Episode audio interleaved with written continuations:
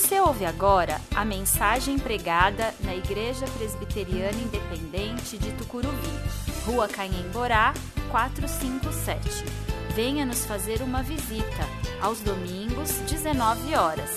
Temos estacionamento próprio e estamos a 800 metros da estação Tucuruvi, linha azul do metrô.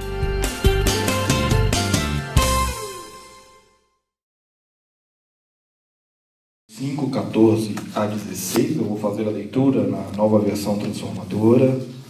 Você pode acompanhar com a versão que você tem em mãos. Mateus 5, de 14 a 16. Vocês são a luz do mundo. É impossível esconder uma cidade construída no alto de um monte.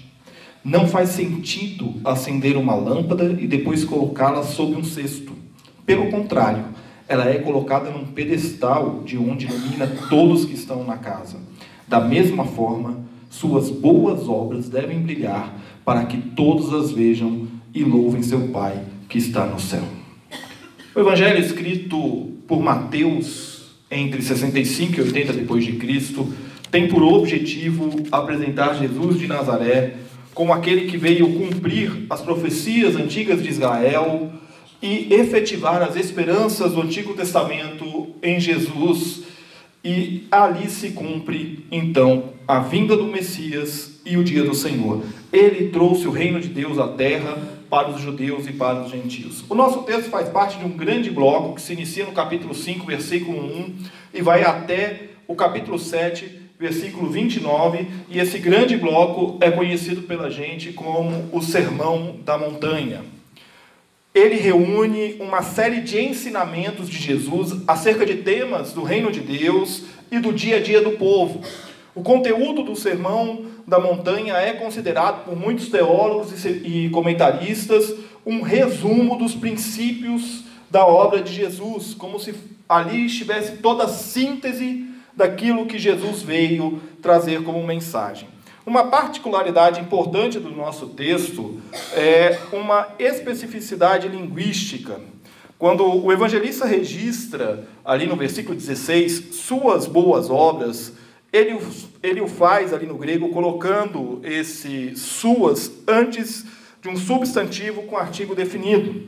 E ele repete essa mesma estrutura lá em 23:8. E por que, que ele faz algo tão específico no registro? É um recurso consciente de Mateus para destacar o contraste. Em outras palavras, o evangelista está nos dizendo que as boas obras dos outros não são boas, mas as dos discípulos são.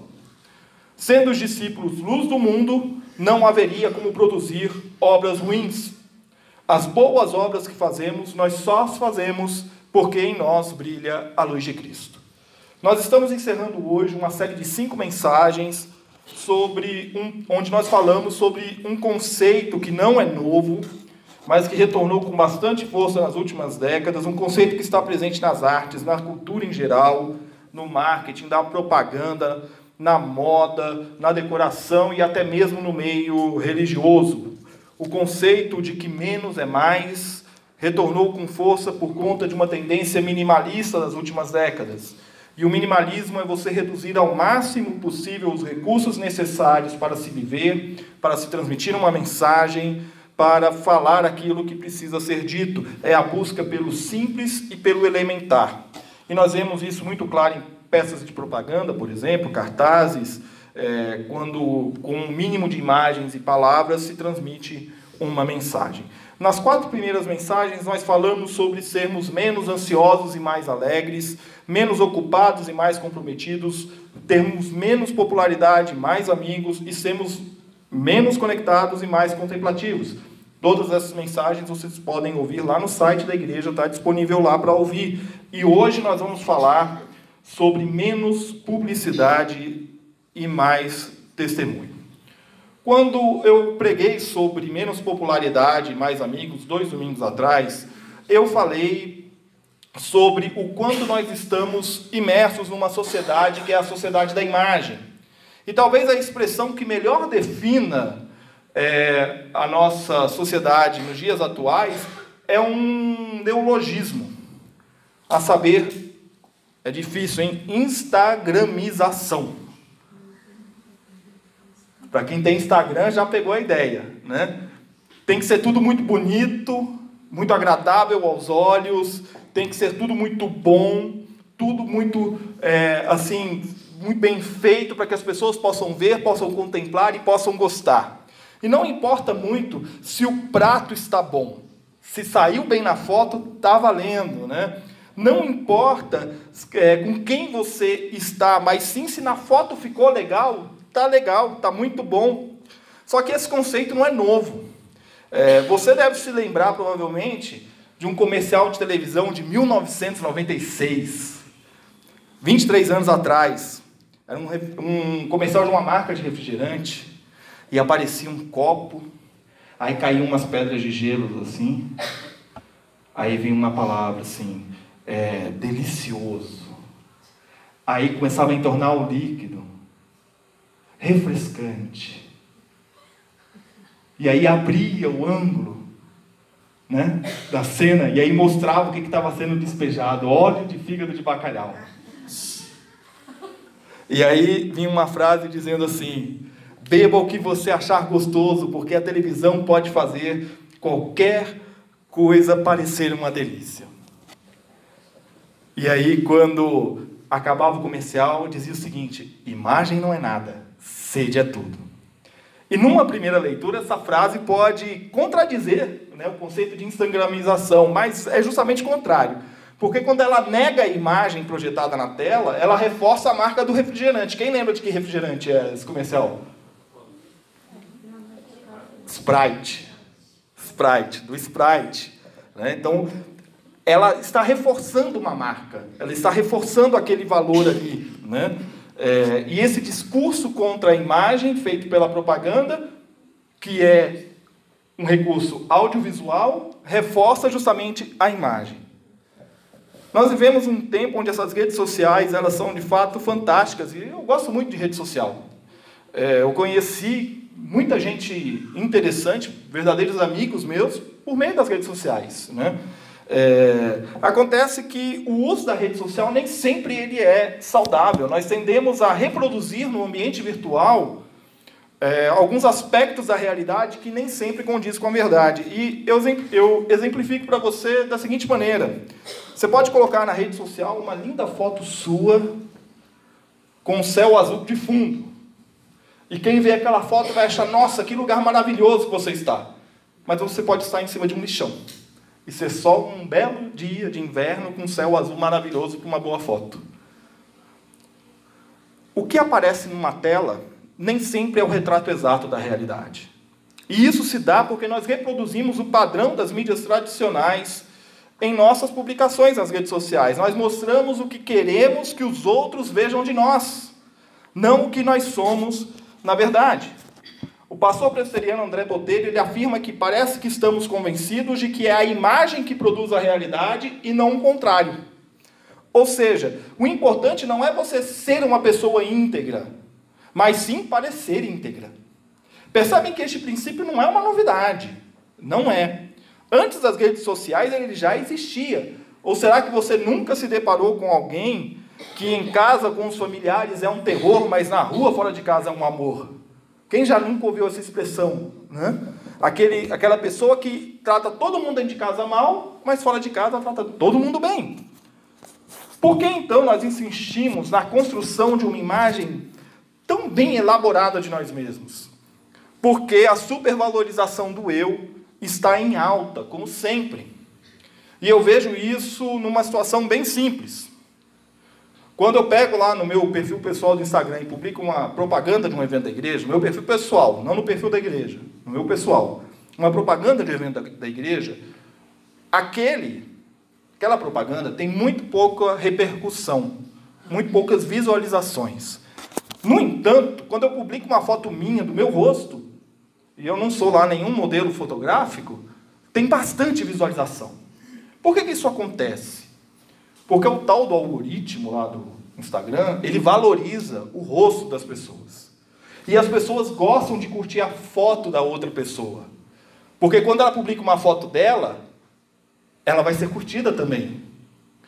Isso mexe com o ego da gente. Isso mexe com a nossa autoestima.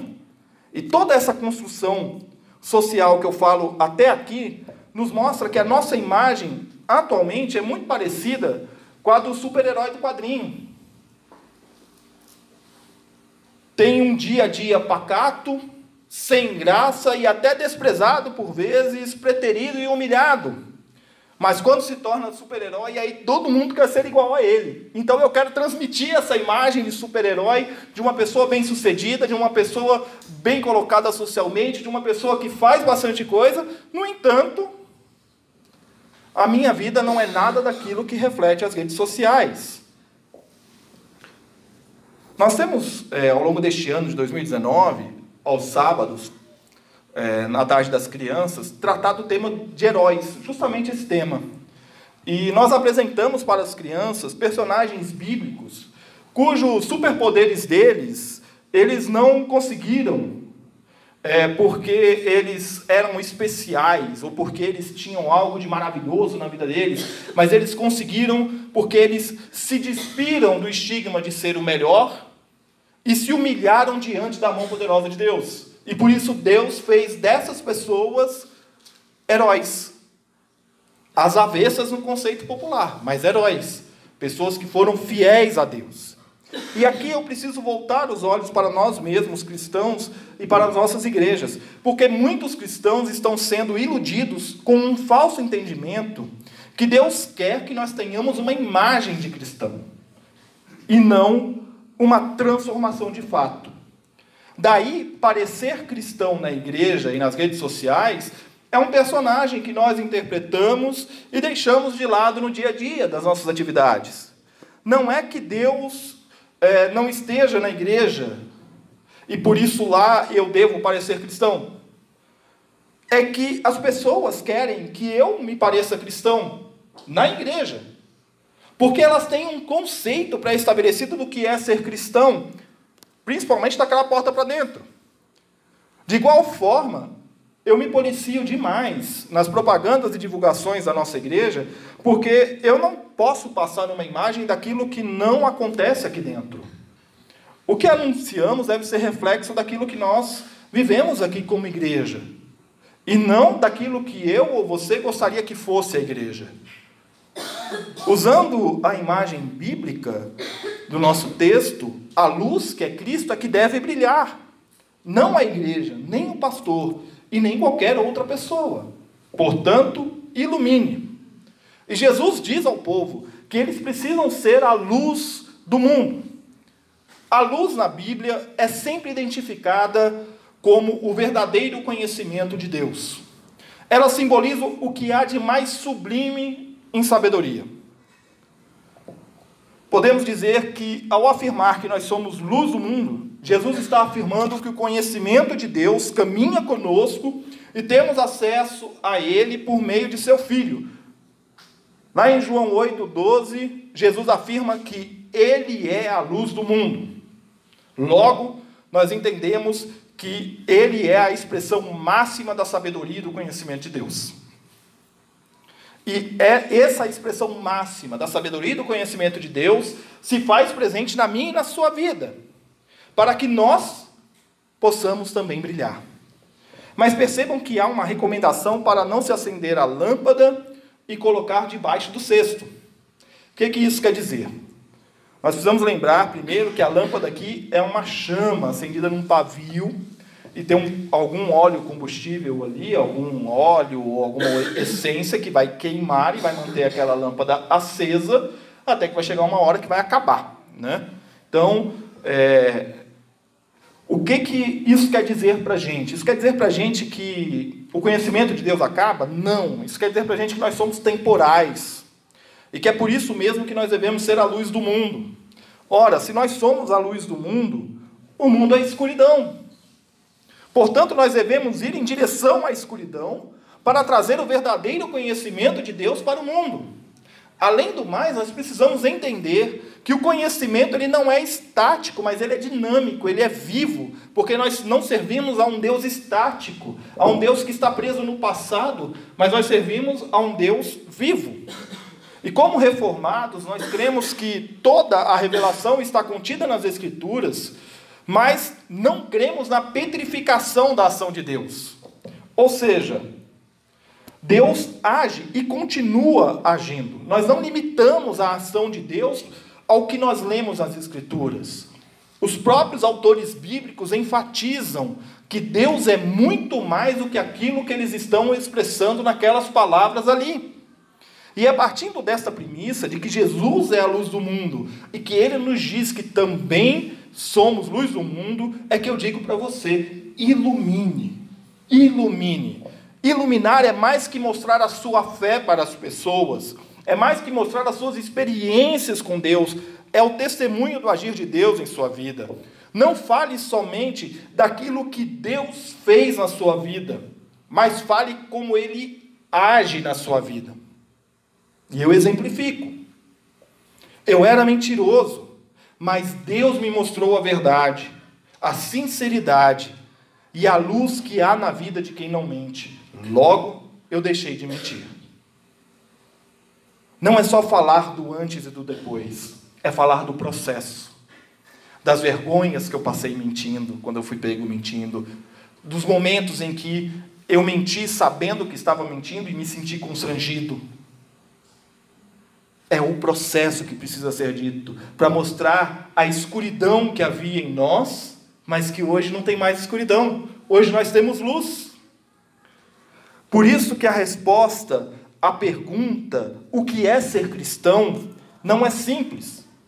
E geralmente a resposta que eu gosto de dar é: vem comigo, que enquanto a gente caminha, eu te mostro o que é esse negócio de ser cristão. Porque é um processo. Nós vamos sendo transformados conforme nós nos relacionamos com Deus. Não acontece da noite para o dia. Graças a Deus. Leva tempo. E leva tempo porque Deus respeita a minha individualidade, a sua individualidade, porque Ele olha para nós e sabe como nós agimos, como nós pensamos e como nós precisamos ser didaticamente transformados. É vivendo na luz que se pode iluminar. Em dias onde a imagem é mais importante que o ser, trazer luz que não seja brilho da tela do celular é um desafio. O ato de iluminar a vida de uma pessoa é um processo, é uma caminhada. A gente não sai da escuridão total para a luz sem sofrer consequências com a visão. Se a gente apagasse as luzes aqui agora, todo mundo fechasse os olhos, aí eu mandasse acender a luz e a gente abrisse os olhos, alguns de nós não voltaria a visão rapidamente. Aí ia dar aquele clarão, depois alguns ia ver alguns pontos brilhantes, e aí depois ia retomar a visão. Né? Não se sai da escuridão total para a luz sem sofrer consequências na visão. E é por isso que a caminhada para se libertar das trevas é difícil. A luz que é boa, algumas vezes vai nos cegar. Por vezes vai revelar aquilo que nós não queremos ver em nós. Transformação é um processo lento e demorado. Cura e restauração é um processo lento e demorado. Em outras palavras, caminhar para a luz é o avesso da agilidade e correria dos nossos dias. Não é agilidade nem imagem bonita. É algo que mexe com as nossas entranhas e que nos mostra o que nós não gostamos de ver. Nem nós, nem os outros. Ninguém gosta de ver o nosso lado ruim. Ninguém gosta de ver o nosso lado irritante. Aquele lado ruim que Deus está trabalhando na sua vida, na minha vida. Ninguém gosta de mostrar esse lado. Todo mundo quer mostrar o lado bom. Todo mundo quer mostrar como ele é simpático, sociável. Mas nós não somos assim. Porque é só quando nós lançamos luzes sobre nossas feridas, sobre os nossos problemas, sobre as nossas mágoas, sobre as nossas angústias, é que nós conseguimos encarar, tratar e curar. Acontece que tem gente recorrendo à luz que logo se apaga. Tem gente colocando sua confiança onde não é para colocar. Tem gente colocando a sua confiança, recorrendo à luz que precisa ligar na tomada para funcionar, que não é luz eterna. Não troque a luz eterna que veio ao mundo por uma luz que traz satisfação passageira. Não faça isso. Quantas vezes você precisou Quantas vezes você precisou de um ombro para chorar, de um ouvido para desabafar, mas seus milhares ou centenas de contatos nas redes sociais não puderam fazer nada por você? É por isso que eu insisto tanto nas mensagens em dizer, em dizer que aqui na igreja, aqui na igreja nós precisamos ser diferentes. Nós precisamos agir de maneira diferente. A minha luz tem que se somar à sua luz para que juntos nós iluminemos uns aos outros. Porque juntos nós somos iluminados e nós iluminamos. Juntos nós choramos, nós desabafamos, nós consolamos, nós apoiamos uns aos outros. Acontece que tais atitudes vão render muitas visualizações, não vão render muitas visualizações em curtidas nas redes sociais. E é por isso que eu quero te recomendar uma coisa: despublique-se. Diz o texto: da mesma forma, suas boas obras devem brilhar, para que todas as, todos as vejam e louvem seu Pai que está no céu. O contexto em que Jesus profere essas palavras é bastante interessante. Ele está no monte, ensinando. O monte, na cabeça daquele povo, lugar alto, era um símbolo da presença de Deus. Para aquele povo especificamente, havia um monte especial, que era o Monte Sinai. O monte aonde as tábuas da lei foram entregues a Moisés. E agora nós temos o Filho de Deus, que entregou as tábuas da lei para Moisés, o filho dele está ali ensinando ao povo. E aquele povo que está ouvindo não é um povo que desconhece as leis e os profetas, pelo contrário. Eles conhecem as leis, os salmos, os profetas, é um povo que caminha nos caminhos da lei, mas que se encontra com os olhos encobertos pela ganância e manipulação dos autores da lei, dos fariseus, dos escribas, que penduravam fardos pesados sobre a vida daquele povo. Há neste contexto todo um contraste maravilhoso. Se você voltar no capítulo 4, no capítulo 4, no início do capítulo 4, nós temos a tentação de Jesus.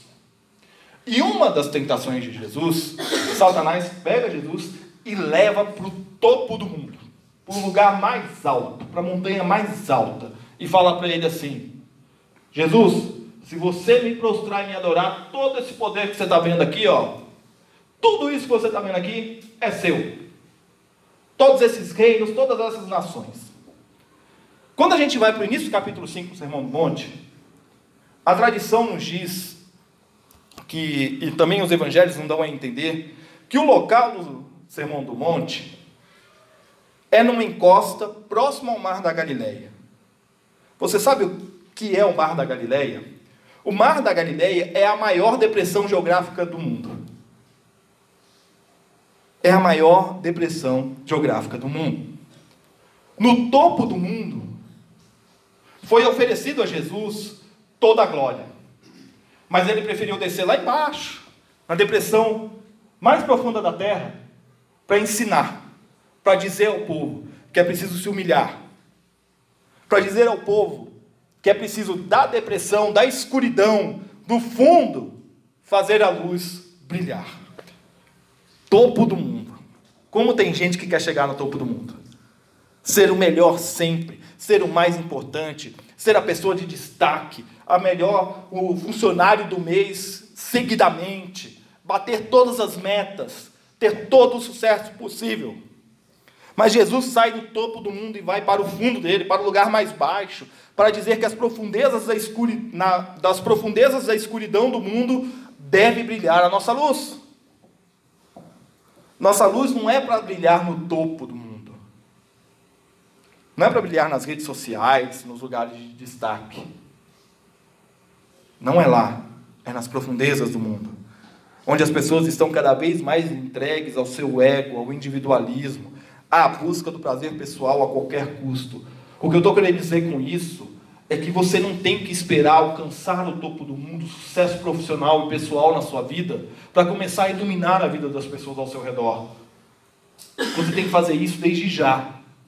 Porque aqueles que estão lá no topo do mundo, eles estão numa baita de uma escuridão. E nós não vamos subir ao topo do mundo, mas nós vamos iluminar a vida das pessoas. Eu não preciso chegar lá para fazer isso. Lembre-se, só quem se humilha diante da poderosa mão de Deus é capaz de ser um homem e uma mulher segundo o coração de Deus. Por isso que eu quero dizer para você, para você se despublicar, despublique-se. Você não precisa cancelar suas contas nas redes sociais, não. Você só precisa sair da superficialidade dos relacionamentos virtuais e trazê-los para a realidade. Ao invés de só publicar nas redes sociais o que você sente, o que você pensa, o que você quer, converse com as pessoas. Estabeleça contato com elas, se faça presente na vida das pessoas. Busque o um contato direto, sincero. Não se esconda por detrás do brilho da tela ou de um filtro do Instagram.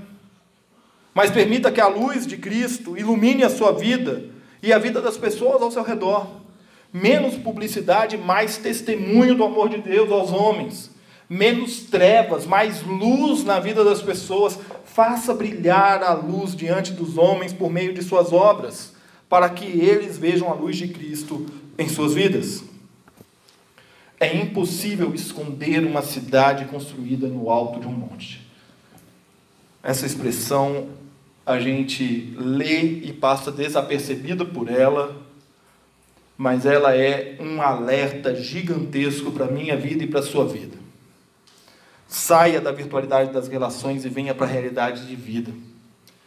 Não há como discípulo de Jesus ficar escondido nesse mundo. Não tem como. Quando Jesus está dizendo que não dá para se esconder uma cidade edificada em cima do monte, você sabe que cidade é essa que é edificada em cima do monte? Que ele está falando? Jerusalém. E quem passava no entorno de Jerusalém não tinha como não ver Jerusalém lá em cima. Estava lá, em destaque, visível, para todo mundo que passasse por ali. Da mesma forma, o discípulo, sendo luz, não tem jeito, nós vamos irradiar nós vamos ser notados, nós vamos ser sentidos em meio à escuridão. As pessoas nos veem, reparam em nós. Nós estamos aqui, nós vivemos e coexistimos com as mais diversas pessoas para levar até elas a luz de Cristo. Não é, não é possível esconder a luz de Cristo em nós. Não é. Por isso mesmo, torne pública a sua fé na medida que você se relaciona com as pessoas e não apenas nas publicações de redes sociais. A sua fé tem que ser visível primeiro nas suas atitudes, nas suas palavras, no seu dia a dia, para depois ser propagandeada. Concluindo, nós somos arrastados pela correnteza de uma sociedade firmada na imagem, no ter e no parecer. Eu quero te dizer que você não precisa ser herói de tudo e nem o melhor em tudo. Não seja herói, seja o anti-herói. Saiba quem tem o verdadeiro poder. É Jesus Cristo, a luz do mundo. Ele é o único que é capaz de nos fortalecer em meio à cultura do eu. Ele é o único que pode nos guiar em meio à escuridão dos nossos dias. E que bom que nós temos luz que não se apaga para encontrarmos os que estão perdidos na escuridão. Que bom que eu tenho ao meu lado amigos e amigas que somam a sua pequena luz com a minha pequena luz para que haja verdade, para que haja restauração. Que bom que nós não somos egoístas e nós não escondemos a nossa luz debaixo de um cesto ou guardado na gaveta ou no armário dentro de casa. Que bom que eu não preciso ser o herói dos problemas da minha vida, porque eu não sou nada, mas Cristo é tudo. Menos publicidade nos fará buscar o anonimato. E sobre isso, pastor André Botelho diz o seguinte: nem todas as nossas boas ações precisam ser anônimas, mas o exercício do anonimato nos ajudará a disciplinar nosso coração Ainda somos muito dependentes da aceitação e do reconhecimento humano. É preciso deixar é preciso deixar os nossos que os nossos frutos apareçam pelas razões corretas, como o amor, o comprometimento e o desprendimento.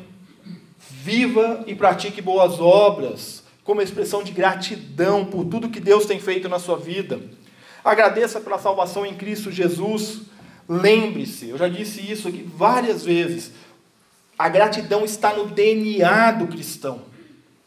Faz parte do cristão ser grato.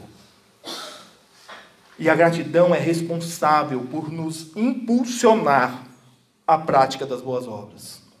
Menos é mais. Aprenda com a palavra de Deus a deixar de lado o ego que te faz querer ser cada dia mais público.